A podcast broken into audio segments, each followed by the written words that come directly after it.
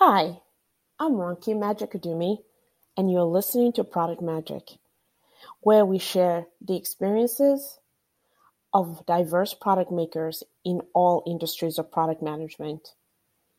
With my many years of product management experience, I will unveil what it takes for diverse product makers to become successful in their industry through engaging conversations and industry insights. I'll give you a behind the scenes look at the complexities of being a successful product maker in all different types of roles.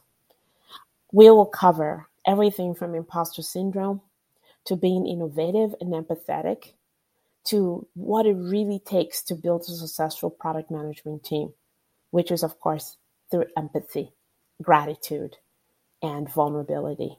Welcome to Product Magic.